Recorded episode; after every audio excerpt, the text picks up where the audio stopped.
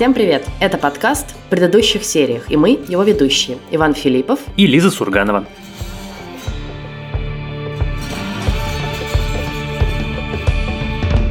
И сегодня мы будем обсуждать новый сериал Netflix, который называется Wednesday. Сериал, который является продолжением или, можно сказать, спин любимого нами фильма о ценностях семейки Адамс. Я, кстати, совершенно не помню фильм, поэтому мне сложно сказать, насколько он любимый. То есть понятно, что я помню тут какие-то кадры, но в целом сюжет вообще вылетел из моей головы. Я с трудом помню сюжет, но я помню кучу шуток, которые вошли в обиход и в какую-то бытовую жизнь. И каждый раз, когда мы дома разбираем, там, вот сейчас надо было достать зимние куртки, и обязательно кто-то пошутит про летний костюм дядюшки Никнака, зимний костюм дядюшки Никнака. Дядюшка Никнак, ну, он такой народный фильм в самом хорошем смысле этого слова. Я помню, что я смотрел его типа раз 10. Хорошо, я предлагаю все-таки перейти к сериалу 2022 года, сериалу спродюсированному и во многом снятому Тимом Бертоном, одним из моих, на самом деле, любимых режиссеров, хотя, опять же, это такой режиссер скорее периода моей юности, любимый. Последние его фильмы не вызывали у меня уже такого восторга, как там, не знаю, Эдвард Руки-ножницы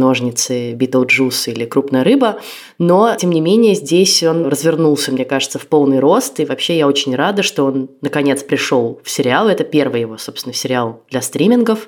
Он давным-давно когда-то работал на телевидении, но это прям вообще сто лет назад. И мне кажется, что получилось отлично. Вот я сразу без обиняков хочу сказать. Я с тобой тут абсолютно согласен. Во-первых, Тим Бертон даже не столько у меня любимый режиссер, сколько он снял один из, ну скажем, пяти моих самых любимых на свете фильмов, вот, собственно, «Крупная рыба». Это фильм, который я не просто люблю, я его обожаю. Он идеален во всем, и главное, что он абсолютно про то, что для меня всегда самое важное. Я очень люблю фильмы и книжки, и сериалы, разумеется, про отношения сыновей с их отцами, а тут это еще и через рассказ про человека, у которого была удивительная жизнь, и как он рассказывает, где он преувеличивает, как он преувеличивает приукрашивает. В общем, я обожаю крупную рыбу, я люблю Тима Бертона, но ты права, здесь Тим Бертон такой, он скорее поздний Тим Бертон. Это не экспериментатор смелый времен Битлджуса и Эдвард Руки-ножницы, но от этого, мне кажется, не менее качественный. И мне тоже очень понравился сериал. Раз уж мы пустились в минутку ностальгии, то я тоже хочу вспомнить, как я смотрела «Крупную рыбу», потому что для меня это тоже какой-то очень важный фильм, не в последнюю очередь, потому что я его посмотрела в 10 или 11 классе школы, и в этот момент у нас был курс как ни странно, по истории кино в школе. И было задание написать рецензию на какой-то фильм. И, в общем, «Крупная рыба» была первым фильмом, на который вообще написала рецензию. Правда, я до сих пор помню, что мне влепили за нее четверку, потому что мне не поверили, что я сама ее написала. Это было ужасно оскорбительно. Но, тем не менее, в общем, я с тех пор его нежно люблю. Недавно даже пересмотрела, потому что писала про него маленький текстик рекомендацию и, собственно, рекомендовала его посмотреть с детьми. У меня с сериалом Wednesday было очень смешно. Я его не собирался смотреть, я его планировал посмотреть для галочки, думаю, ну, надо глянуть, типа, чтобы понять, что это абсолютно не мое, что я совершенно не хочу этого смотреть. Я включил первую серию и выключил к началу четвертой, потому что надо было уже идти спать, потому что не мог оторваться, потому что просто очень уютный сериал. При том, что там, в общем, кровища, монстр с выпученными глазами, интриги, расследования, козни, мрачная главная героиня, но при этом мир уютный. Вот ощущение от него, как от Гарри Поттера, в котором, в общем, тоже в Хогвартсе происходит абсолютная чертовщина бесконечная, и все там как трагически умирают, и все друг друга не очень сильно любят, но при этом ты хочешь в него вернуться снова и снова. И вот закончился сериал, я понимаю, что я хочу вернуться в Академию Невермор.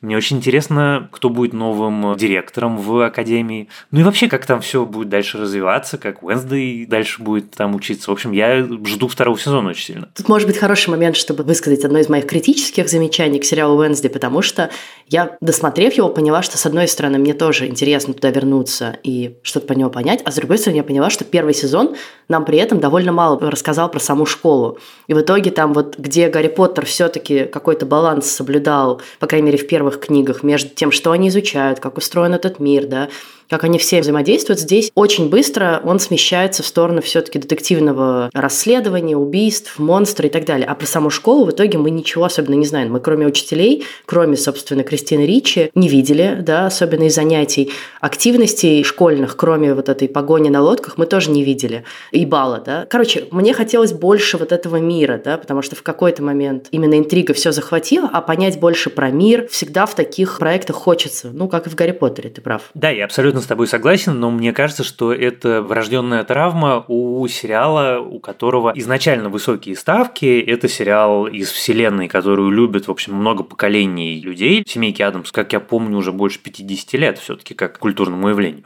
Поэтому ставки высокие, и авторы сериала делают упор на увлекательный сюжет, чтобы все обязательно посмотрели. И, может быть, во втором сезоне, когда они уже на волне колоссального успеха, как я понимаю, успех абсолютно невероятный, то, может быть, действительно они больше времени уделят самой Академии, потому что я с тобой совершенно согласен, очень интересно узнать, что они там изучают, как они изучают, познакомиться с какими-то другими учителями. Ну вот, это все как-то очень звучит многообещающе. И мне бы, например, хотелось посмотреть на других детей с их сверхспособностями в действии, да, потому что в итоге мы видели, опять же, не так много этого. А есть, например, вот этот мальчик Гаргона с прекрасной сценой, где он застывает, превращается в камень в душе, но при этом хочется, чтобы ты увидела, как это в жизни работает, да, что он может сделать, и как они с этими способностями справляются, их укращают, как устроена жизнь оборотней, опять же, там так очень, да, мельком про это говорится, что есть какие-то специальные клетки, где они тусят, пока они в виде волков. Ну вот, короче, хочется чуть больше отвлечься от Венсдей и больше познакомиться с ее друзьями. Да, но в этом месте, наверное, правильно вспомнить, что когда мы смотрели Гарри Поттера и когда мы смотрели фильмы по книжкам Гарри Поттера, это все-таки фильмы по книжкам. До этого мы с тобой читали вот такие кирпичи книг, в которых это детальнейшим образом описывалось.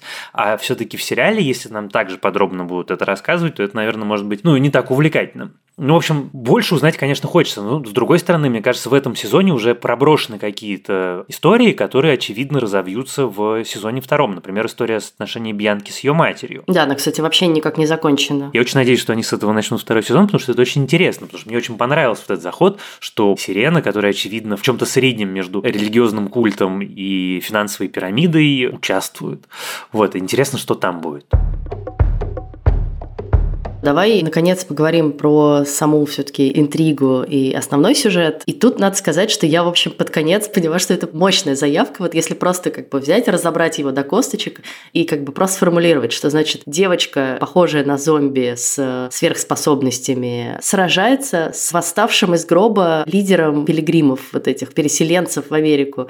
И как бы, что главный злодей у тебя, ну или такой инфернальный злодей, да, из гроба, это реально типа чувак, практически отец-основатель Америки, ну как бы вот эти пилигримы, это супер важная такая культурная часть всех восточных штатов.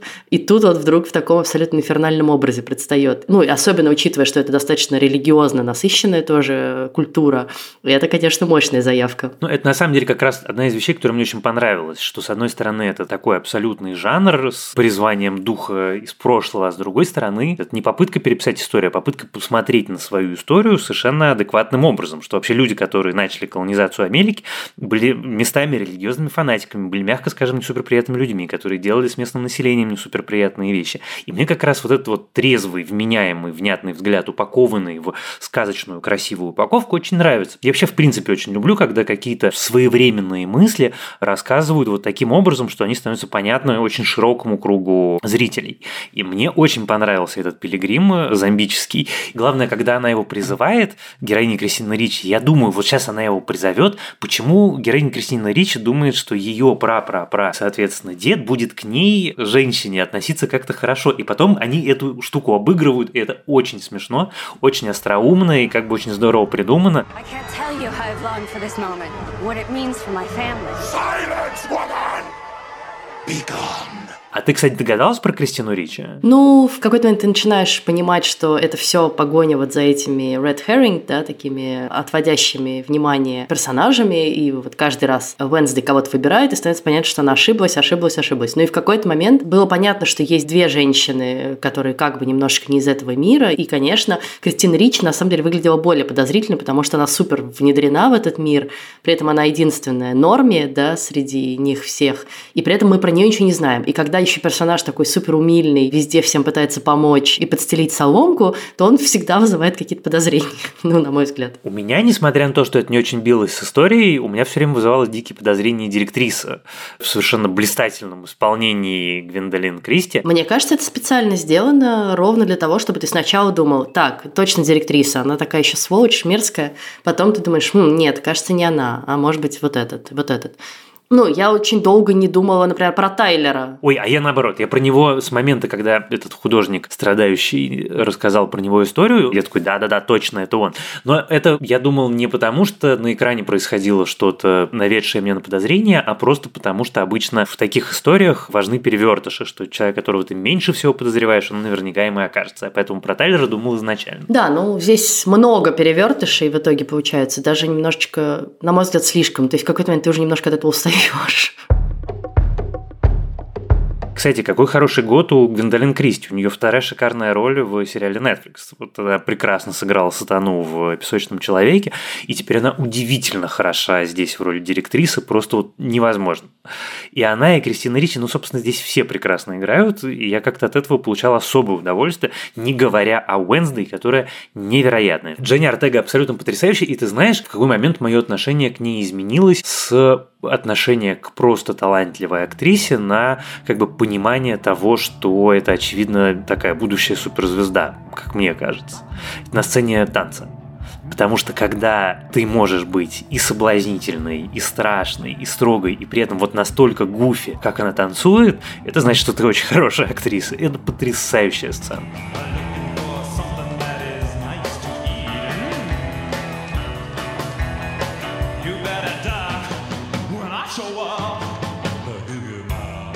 Я еще прочитала с ней интервью, где она рассказывает, что в какой-то момент, значит, Бертон снимал разные дубли и увидел дубль, где она не моргает. И дальше он ей сказал, все, теперь ты вообще не моргаешь, как бы ни в одной сцене. И это еще отдельно тяжело. То есть она действительно выдерживает вот этот взгляд абсолютно как бы замерший, да, от которого очень неуютно всем, и героям, и зрителям. И это, ну, как бы дополнительный челлендж вообще для актрисы. Так попробуй, знаешь, это как не дышать, да, все время. Про нее же отдельно меня очень впечатлило вообще прием этот закадрового голоса, когда у тебя есть внутренний монолог героя. Это довольно непростой прием, потому что он очень часто и чаще чаще всего он выглядит дико наигранным и страшно раздражает. Здесь не раздражает вообще. Это, конечно, заслуга не только исполнительницы главной роли, но и ее в том числе, потому что это выглядит здесь настолько органично, что, в общем, я как-то этому особенно отдельно порадовался. Ну да, и, конечно, просто отдельное удовольствие слушать все диалоги монологи с ее участием, просто насколько они остроумно продуманы, да, и каждая фраза, она ее все время переворачивает и подчеркивает, что она, значит, человек, да, со сверхспособностями, да, который любит, значит, значит, пытки, садизм, жестокость, и как бы абсолютно с покерфейсом это всем задвигает, и все так немножко не знают, как на это реагировать. И даже я читала, что Netflix э, хотел вырезать пару таких строчек, потому что им казалось, что это уже немножечко too much, когда она там говорит, что она очень любит протыкать людей, но шоураннеры отстояли и сказали, что это часть персонажа, она должна быть, и ну вот как бы да, она такая странная девочка, которая, в общем, не чурается насилия. И для меня, например, мощная очень сцена в отношении ее персонажа, которая, с одной стороны, вроде как, ну, не положительная, но, по крайней мере, ты как бы с ней сразу себя ассоциируешь, ты ей сопереживаешь, ты как-то за нее болеешь, но вот действительно сцена, где она со своими приятелями, однокурсниками похищает Тайлера, приковывает его к стулу и натурально как бы собирается просто его начать пытать разными изуверскими достаточно способами, и они все говорят, все, короче, ты сбрендила совсем, мы отсюда валим, пока. И она не останавливается и как бы собирается продолжать. Ну, в этот момент ты думаешь, блин, нет, вот, пожалуй, тут я как бы не готов вместе с ней солидаризироваться и поддерживать это все. И это супер странно. И мне кажется, это здорово, что такое есть, что она как бы не такая однозначно положительная, хорошая и вот всех спасает а она реально с садистским немножко таким душком. Мне кажется, что в этом как раз есть Бертон. Вот то, что он придумывает мир, в котором для героя это органично, для нее это органично. Совершенно не означает, что мы ее одобряем, но при этом, ну да, ну как бы она была бы не Уэнсдей, если бы она не взяла в руки паяльник и не была готова его использовать, потому что, ну как бы она серьезная девушка, она относится серьезно более-менее ко всем вещам, которые она делает. Мне страшно понравилась сцена в морге, когда вещи ее вытаскивает, и она говорит, ну подожди еще пять минуточек, полежу в ящики для трупов. Кстати, вещь абсолютно потрясающе сделана, потому что это же удивительно. Герой только одна рука, но при этом он дико органичен, дико обаятелен, и у придуманной руки химия в кадре с исполнительницей главной роли, которая отыгрывает, ну, как бы потрясающе абсолютно. Ну, я видела кадры со съемок, где стоит чувак реально вот в этом костюме CGI, у него только рука. Нет, но это все равно нифига себе задача. Да, да, да, нет, это, конечно, очень мощно. Ну и надо сказать, что понятно, что фильм 90-х не так снимался, да, и в этом смысле как раз здесь более живая рука, потому что все-таки за ней стоит человек. Но при этом, да, это правда здорово придумано, что у нее есть какие-то свои движения, да, она там вот как-то сползает по стеклу. Ну, то есть это все очень продумано, у тебя нет ощущения неестественности. Ты реально начинаешь верить, что вот есть рука, и она как, ну, некоторый, да, персонаж перемещается, имеет свой характер, вот очень трогательных отношения с Инет, да, вот с этой девочкой-оборотнем, где они обсуждают, значит, маникюр и кремы увлажняющие. Ну, это, кстати, между прочим, как мне, по крайней мере, кажется, отличительная черта всех великих режиссеров. Внимание к деталям. Он всегда супер внимателен к деталям. У него во всем, что касается придуманного им мира, придумано все до самого конца. И вот все эти истории про увлажняющие крема и маникюр. И, в принципе, ну как придумана эта академия, как потрясающе придумана придумана комната девочек, как они классно вначале делят это окно невероятное. И все эти детали с печатной машинкой, на которой она пишет свой роман, с тем, что она не верит в современную технику, у нее нет мобильного телефона, это, в принципе, для нее уже характеристика, потому что девочка-подростку, у которой нет мобильного телефона, это герой примерно такой же сказочности, как и вампиры или оборотень. И вот все это придумано до самого конца, все звуки, все декорации. Не, ну, конечно, отдельная фишка Бертона костюмы, еще костюмы. Мне очень нравится стиль Wednesday, такой, как бы, с одной стороны, он мрачный, а с другой стороны, каждый раз она придумывает какое-то новое сочетание, и это какое-то сочетание белого и черного, там, полосок, и это всегда очень-очень стильно выглядит. То есть мне очень нравится, как она это выбирает. Мне очень понравилась э, ее соседка, которая оборотень, и мне очень понравилась фишка с тем, как она именно превращается в волка, и когда именно она превращается в волка, какие у нее отношения с родителями, что она не просто контрастная героиня, она не просто персонаж, которого придумали, чтобы было наиболее отчетливо видно, насколько необычная Уэнсдей. А она самостоятельный человек, у нее есть свои собственные переживания, у нее есть чувство собственного достоинства, у нее есть там сложная мама, у нее есть там молчаливый одобряющий папа, у нее там есть какая-то проблема. И опять-таки, вот детали, это все очень важно, что каждый из героев, он такой живой, настоящий, и э, за счет этого вся история работает как-то, в общем, несколько иначе. И даже у Тайлера есть отношения с папой, и, между прочим, вот эта вот сцена, я к этому моменту как раз думал, что Тайлер злодей-оборотень, но когда была сцена с его отцом, когда отец шериф уезжает, и он ему вслед говорит, хорошо поговорили, и ты думаешь, ну нет, ну не может быть злодей, которому дали сложные отношения с папой, которого он хочет, чтобы эти отношения были иными. Потом оказывается, что это действительно злодей, и это ну, вдвойне ценно. Да, я про Инет хотела сказать, что я сейчас поняла, что она, конечно, абсолютно Ирон Уизли, в том смысле, что вот у нее огромная семья, и семья, в которой она чувствует себя как бы неуютно, потому что она не такая, как все, да, она какая-то более неудачливая. И, конечно, ну, там много вот от этого. Мне очень понравилась сцена с ее матерью, потому что это здорово придумано. У тебя есть мир, в котором есть нормальные люди и вот эти outcasts, да, изгои в виде всяких вот оборотней, монстров и людей с паранормальными способностями – и в этом мире ты тоже можешь быть ауткастом. В этом мире ты тоже можешь быть изгоем, если ты как бы не соответствуешь каким-то его правилам. Вот на примере Инет мы это отчетливо видим, да, что если она вдруг не станет все-таки оборотнем, то ее ждет какая-то очень грустная, тяжелая жизнь, и ты чужой со всех сторон получаешься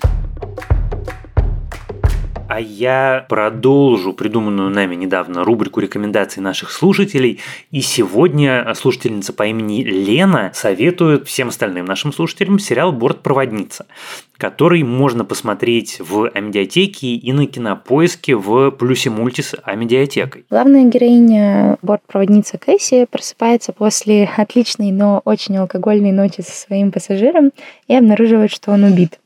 Не желая попасть в тайскую тюрьму, она заметает следы и начинает сама расследовать, что же произошло.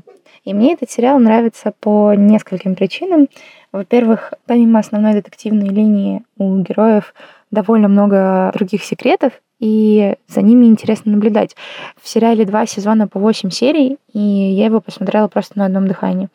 Во-вторых, отличная, по-моему, игра актеров. В главной роли Кейли Куока, это Пенни из «Теории Большого Взрыва», которая еще и являлась исполнительным продюсером этого сериала. И мне было очень интересно наблюдать за ней в драматической роли. По-моему, она просто прекрасна.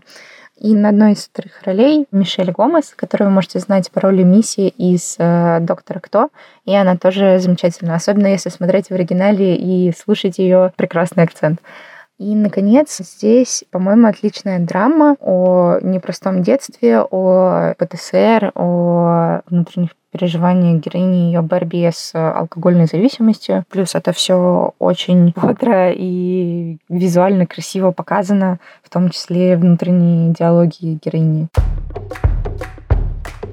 Я хотела тут как бы в проброс упомянуть совершенно поразивший меня, значит, скандал в соцсетях американских. Это просто, конечно, я орала, потому что, значит, когда только начал выходить сериал Wednesday, люди, которые посмотрели, видимо, я не знаю, первые пару серий и смотрели их явно не глазами, начали писать в соцсетях возмущенные, значит, послания в духе «Ах, Тим Бертон такой расист, он сделал главных отрицательных персонажей чернокожими», имея в виду Бьянку и вот этого сына мэра, да, который такой главный как бы задира в городе. И ты думаешь, блин, ну в смысле, во-первых, можно было бы досмотреть сериал до конца, да? Во-вторых, это очень странное заявление, потому что вообще-то, на мой взгляд, в этом и есть некоторый показатель равенства, когда у тебя персонажи сложные и неважно, какой у них цвет кожи, и что девочка чернокожая может быть неприятной, а потом оказаться нормальной, то же самое может быть с мальчиком, то же самое, неважно, может быть с белым мальчиком, и в итоге, как мы видим, главными злодеями оказываются люди с белой кожей. Но вообще-то это совершенно не важно, когда у тебя хорошая история. Главное, что поскольку речь идет про расизм, про живого Тима Бертона, вот могло хорошему, в общем, в каком-то смысле великому режиссеру на ровном месте прилететь неприятностей в карьере и жизни. Ну, как бы, ну, come on, товарищи, ради того, чтобы New York Post собрало себе чуть побольше кликов и чуть побольше денег на рекламе.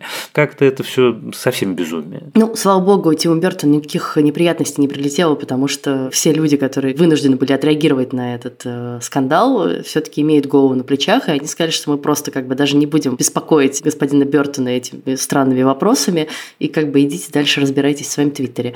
И надо сказать, что не помешало никак сериалу, слава богу. Я вот прочитала новость, что по заявлению Netflix Wednesday пробил даже рекорд очень странных дел. Понятно, почему он побил очень странные дела, потому что очень странные дела все-таки уже идет не первый год, и к ним привыкли, и они как бы, неважно, очень хороший сезон. Последний, который мы с тобой уже обсуждали, но тем не менее, это уже не новинка. А Wednesday новинка, Wednesday свежая вещь, и главное, что Wednesday, и это я вижу по своему кругу, в первую очередь, общения, удивительно хороший сарафан, который весь выстроен, вот как я сегодня начал наш с тобой разговор, что я ничего не ожидал, ничего не предполагал, думал посмотреть для галочки, а оно оказалось. Это всегда работает гораздо лучше, чем просто посмотри, какой крутой сериал. И мне кажется, что часть его успеха в том, что это еще очень бертоновский сериал в том смысле, что он сам говорит, что ему очень близка эта героиня. И это видно, когда да, режиссер и продюсер любят своего героя и себя с ним может сопоставить. И он про Wednesday говорит, что я вот ровно так же себя чувствовал в школе, потому что я тоже такой странненький чувак, который на самом деле любит все мрачное, всяких монстров, скелетов и прочее, как мы, собственно, знаем по творчеству Бертона. И на меня всегда смотрели вот как на изгоя в школе, и я себя чувствовал... Вот я пошел на выпускной в год, когда вышел фильм «Кэрри», знаменитый фильм ужасов, и я себя чувствовала абсолютно как мужская версия Кэрри э, на этом выпускном. А Кэрри – это фильм про 17-летнюю школьницу, которая идет на выпускной и обнаруживает, что она, с одной стороны, обладает телекинезом, а с другой стороны, ее страшно, над ней издеваются ее одноклассники, и она, значит, мстит им. И вот Бертон, как вот интересно, что он себя с этим сравнивает, и с Венсдей, собственно, да, и вот он говорит, я абсолютно был такой же. Я хотела сказать, что мне еще очень нравится, что над сериалом не тяготеет вот эта необходимость как бы возвращаться опять в особняк семейки Адамс, что они намеренно из него вышли, поместили Уэнсдей в совершенно новую среду, показали нам этот мир за пределами этого особняка. Понятно, что отношения с родителями, они супер важные для героини, но они не определяющие для всего сериала у тебя как бы нет ощущения, что это сделано вот ради исключительно фан-сервиса и ради того, чтобы повторить уже все рассказанное в фильме, как мы видели в, прости господи, некоторых фильмах по «Звездным войнам», опять же. Совершенно с тобой согласен, но при этом мне очень нравится линия отношений Мартиши Адамс и Уэнсдей, которая, собственно, фундаментальная такая, это ее движущая сила, что я не хочу быть такой, как мать, я не буду такой, как мать, я буду какой-нибудь своей собственной, потому что для нее это очень важно. Но мне еще отдельно ужасно нравится Мартиша Адамс в исполнении исполнении Кэтрин Зетта Джонс. Потому что она совершенно прекрасна. Вообще кастинг в сериале Wednesday вызывает у меня отдельное восхищение, потому что придумать Кэтрин Зетту Джонс именно на эту роль – это, в общем, такое неординарное решение, и она абсолютно органичная Мартиша, и ужасно это было интересно смотреть. Точно так же, как и дядюшка Фестер замечательный. Очень мне понравился Гомес Адамс, который с очень особого рода обаянием и очень, на самом деле, похожий на того Гомеса Адамса, который был в оригинальных комиксах про семейку Адамс, в общем, много лет назад. Да, но еще у нее трогательные отношения с братом, тоже, на самом деле, близкие, знакомые всем, у кого есть брат или сестра, потому что, с одной стороны, вы все время друг друга мочите, пока вы в таком возрасте, и как бы тихонечко ненавидите, а с другой стороны, на самом деле, за этим скрываются какие-то теплые и нежные семейные чувства. У меня оба ребенка среагировали на фразу «это мой брат», обижать его буду только я сама. Hey, freak! This is a close practice. The only person who gets to torture my brother is me. It's been hard not having Wednesday around. I never thought I'd miss being waterboarded so much. При этом как бы эта фраза, в которой звучит слово waterboarding, которое вообще такое достаточно, ну, триггерное слово, да, потому что это слово, означающее довольно адский вид пытки, ассоциирующийся с тюрьмой Гуантанамо, например, печально известный нам, да, по действиям американских властей там. Ну, короче, ты такой, вау, сериал, ты подростков э, с waterboarding, плохо. Ну да, в общем, классическая семейка Адамс. Хорошо, в общем, наш с Ваней вердикт в том, что мы ждем второй сезон, с радостью вернемся в Академию Nevermore, тем более, что что в конце первого, как вы, наверное, заметили, нас ждал Клиффхенгер. Есть еще какой-то загадочный персонаж, который следит за Уэнсдей. Возможно, мы даже еще не видели его в этом сезоне и совершенно не знаем, кто это.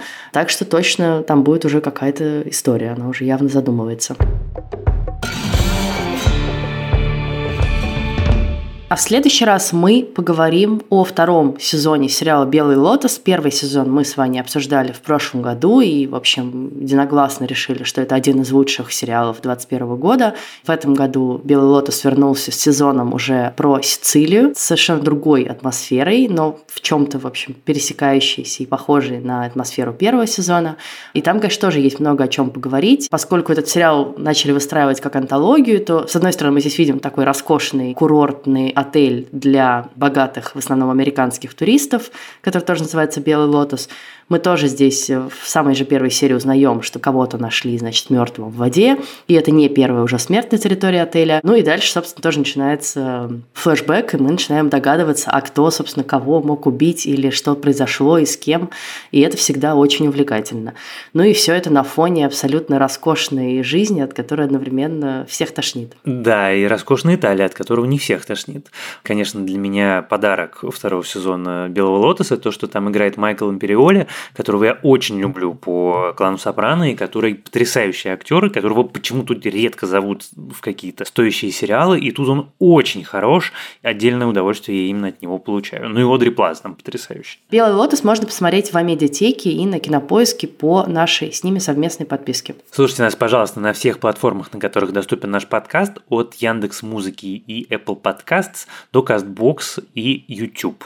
Оставляйте нам оценки, оставляйте нам комментарии, ставьте нам сердечки, звездочки. Мы очень ценим, любим и ждем. Да, также пишите нам письма на почту подкаст собакакинопоиск.ру и не забывайте записывать нам рекомендации, что можно посмотреть в онлайн-кинотеатре Кинопоиска. Рекомендации можно присылать в наш телеграм-бот, он называется КП Аудиобот. Помогали нам в записи этого выпуска продюсер Елена Рябцева и звукорежиссерка Лера Кусто. Спасибо им большое. С вами были Лиза Сурганова и Иван Филиппов. Пока. Пока.